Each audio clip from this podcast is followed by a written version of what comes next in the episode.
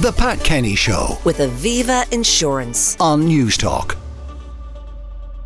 On this day, 40 years ago, a 15 year old girl died of shock and severe blood loss when she delivered her baby alone at the grotto close to St Mary's Church in Granard, County Longford. The teenage girl was Ann Lovett, and she and her baby died shortly afterwards. It became national news. But up to this day, there are still unanswered questions, and our chief reporter, Barry Whyte, is with me now. Good morning, Barry. Hi, Pat. Good morning. Will you remind us, first of all, what happened on the 31st of January 1984 in Granard? Well, Pat, on this day 40 years ago, when morning classes ended, Ann Lovett, a fifth year student at the Mercy Order Secondary School in Granard, left school as usual but didn't go home. After calling briefly to a friend's house, she slipped back through the streets of Granard and disappeared into the grotto by the graveyard on the hill at the top of the town.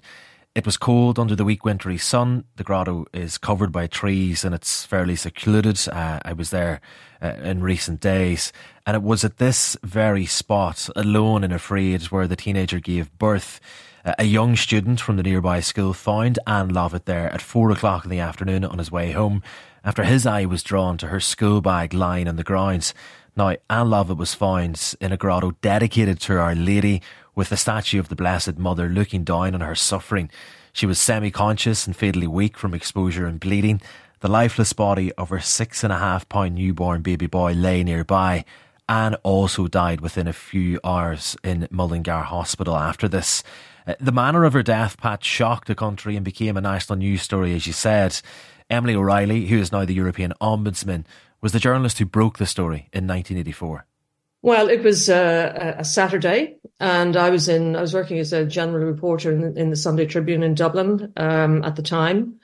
And at some point in the morning, uh, the news editor called me over to his desk and, and said, "Somebody has rung me anonymously and said that a girl named Ann Lovett has died along with her baby in, in, in Granard. See what you can do to find out anything. And, uh, you know, remember in, in those days how few resources you had. You know, you have to really remember there was no smartphones, there was no internet, there was nothing. So how do you go about finding something like that out? So anyway, in, in the newsroom, there, there was uh, piles of, of newspapers, uh, the Indo and the Irish Times and the Examiner. So I thought, oh God. So I went in and started looking through the death notices and I think it was in the Irish Independent and, and there it was, um, Ann's death. No mention I can't remember. I don't think there was a mention of her infant son, but it was it was Ann's death. So that was confirmed that a girl called Ann Lovett had died. So then I rang the local convent and I rang the guards. And they were they were kind of caught on the hop because subsequently they went silent, but they did confirm to me that uh, yes, that, that Ann had died giving birth. Um, the Gardaí were investigating the convent. The convent must have said something to me, but they confirmed it. But then when I got back to the convent again, there was nothing. So, so we had the, the story and the story was, you know, a girl aged 15 died giving birth in, in the, you know, and it was beside a statue of the Virgin Mary. I remember that it was a grotto. Uh, So, so that was, that was the story and it was confirmed. And I remember there was, um, we had a discussion in the newsroom. The news editor wanted the headline to be Gardaí investigating death of, etc. And um, I myself and I remember my, my good friend, the journalist Maggie O'Kane, we both said no. The story is not that the Gardaí investigating. The story is that this girl died with her baby. Uh, and that that's the main line. And then we had a discussion about whether we would name her or not. Now there was no legal prohibition to naming her, but in those days people were a lot more sensitive about you know people and their private lives and all of that. And I remember Maggie saying, "Look, um, nobody will remember a nameless girl, but everybody will remember Ann Lovett. And it's extraordinary. You're talking to me now, 40 years later, and nobody has forgotten Ann Lovett. You say nobody's forgotten her, Emily, but like I was in Granard over the last number of weeks, and when you go to the grotto, you know, there's there's no cards, there's no flowers, there's no, no memorials. I, I kind of took it that it's almost like Granard's trying to forget that Ann Lovett ever existed. I know because Granard, certainly for people of my generation, I know you're a lot younger, but Granard, you think Granard, you immediately think Ann Lovett. But anyway, but Granard nowadays um, for, for people, as say, of my generation, a bit beyond that, um, it's synonymous with Ann Lovett. And I think they always felt that the town had been shamed and it wasn't fair, that this was a family story, this was a personal story. And it had nothing got to do with how the people of Granard had had uh, treated Ann or not treated Ann or whatever. But I mean, I I think nowadays, yes, I think there would be a memorial, um, but um, not in those days. This was not something that they wanted to uh, remember or commemorate. Which not to say that they didn't feel great sorrow and grief for Ann and for her baby and for her family, uh, but this was not something that that they obviously wanted to draw more attention to. That's EU Ombudsman Emily O'Reilly, who 40 years ago was the journalist who broke the story. So it seems then people did not want to talk. The people of Granard closed ranks. Uh, they wouldn't speak to journalists about Ann Lovett. And many journalists I've known over the years found that the same was still true. Nobody in Granard would speak. So did you manage to speak to anyone there? Well, Pat, as I mentioned there when I was speaking to Emily O'Reilly, when you go to the grotto beside St Mary's Church in Granard, there are no cards, there are no flowers, there are no memorials. There's absolutely nothing to commemorate that 15 year old Ann Lovett tragically died at that very spot. In fact, like I said there, it's almost like the people of Granard want to forget that Ann Lovett ever existed. In fact, in this week's St Mary's Church parish newsletter, there is a list of 13 names who there will be remembrance masses for this week in Granard, but there's no mention of Ann Lovett in the parish newsletter. And that's what I found, Pat, when I was in Granard. Not one person would go on tape to speak about what happened 40 years ago. And I stopped many people. I've been in Granard quite a few times over the last number of weeks.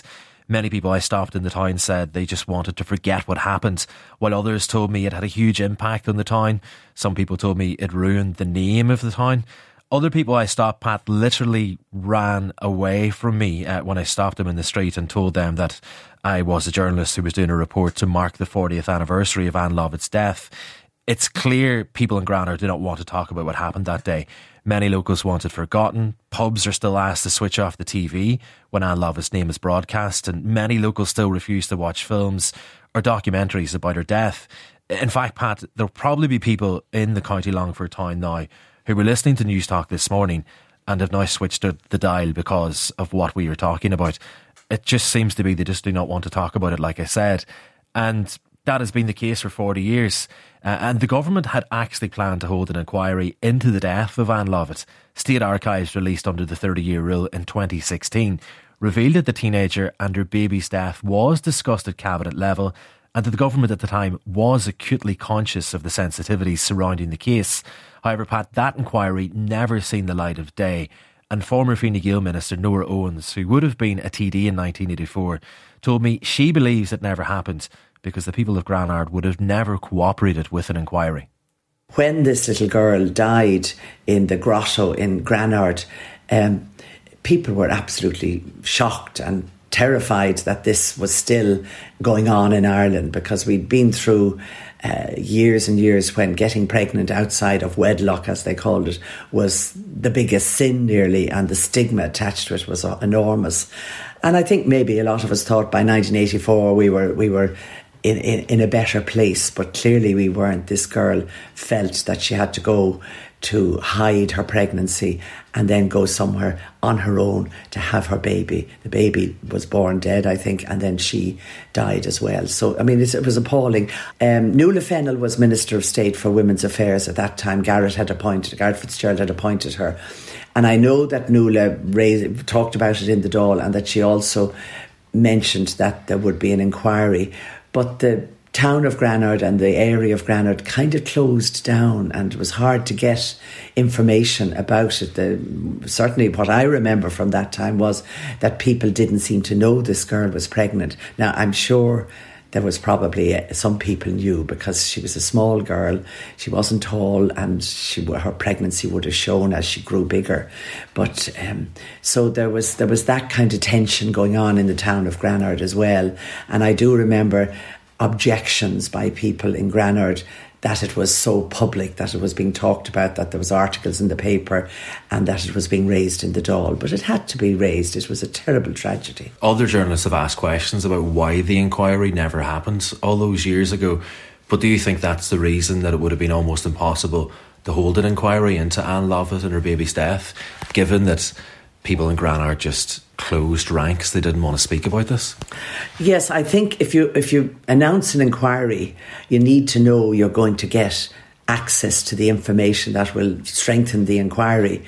And very early on in this case, what I do remember is that the people of Granard kind of closed in. There wasn't information coming out. I'm not sure we even knew who the father of the child was. And I would imagine that Nuala Fennell was advised by her department that calling for an inquiry was just, quite frankly, was not going to work because if nobody was going to speak, uh, I, I, think the parents weren't going to speak, the, the friends weren't going to speak. They all denied they knew any. It seemed as if they all denied they knew anything about the pregnancy. So where does an inquiry go? So sadly, there was no inquiry. I mean, all we know is that this young girl was pregnant. She went off to a private place in a grotto, had her baby. The baby died, and then she died and that's former Government Minister Nora Owen.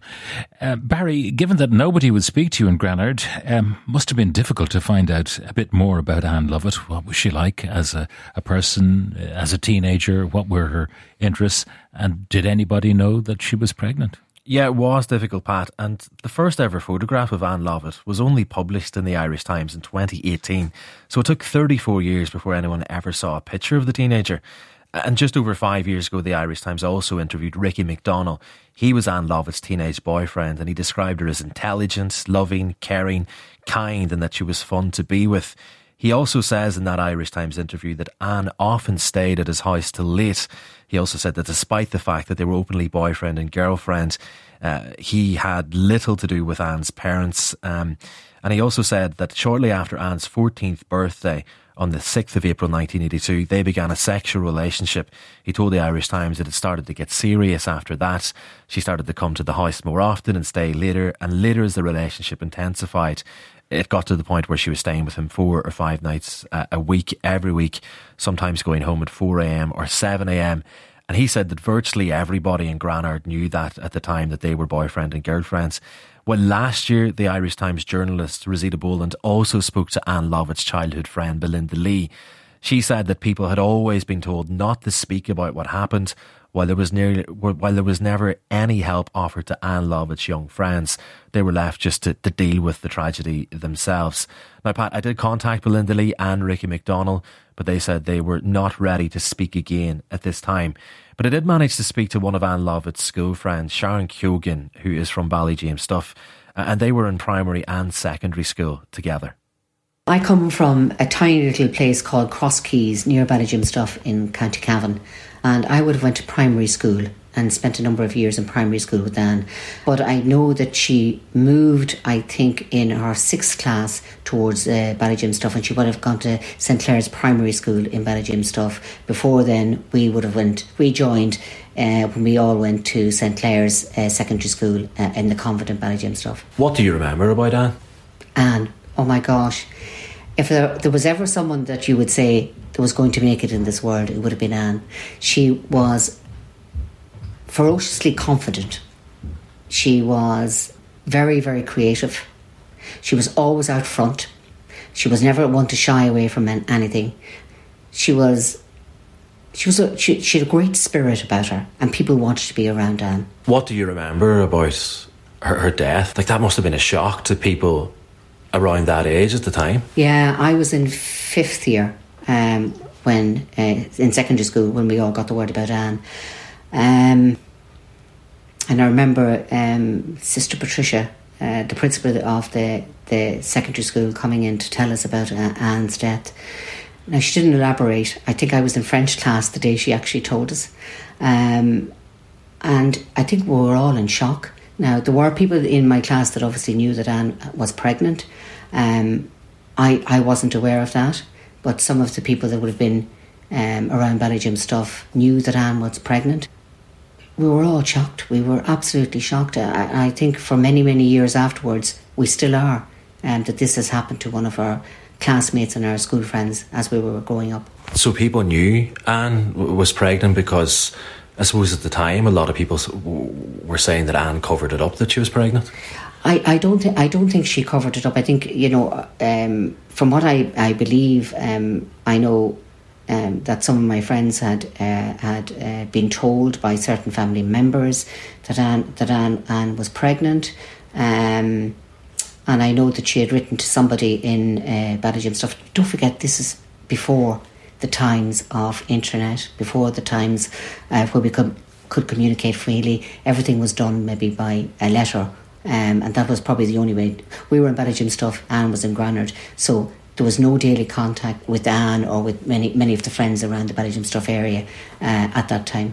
Yeah, different times back then, but if people knew Ann was pregnant, do you not think maybe people should have helped, or should there have been more help for a 15 year old girl who was pregnant? Don't forget where, where this is Ireland 40 years ago. I, I, um, I, I believe in my heart and soul Ann was caught that morning. I honestly do believe she was caught that morning. Um, did she seek help before? Did she go somewhere maybe to try and get help before that and maybe didn't make it? Obviously, a 15 year old back then what would she know about pregnancy? What would she know about labour pains? What would she know about waters breaking? You know, th- there's a lot of things we, we know now, but back then there was no internet, there was no way of gaining this information. So, um, could people have done more?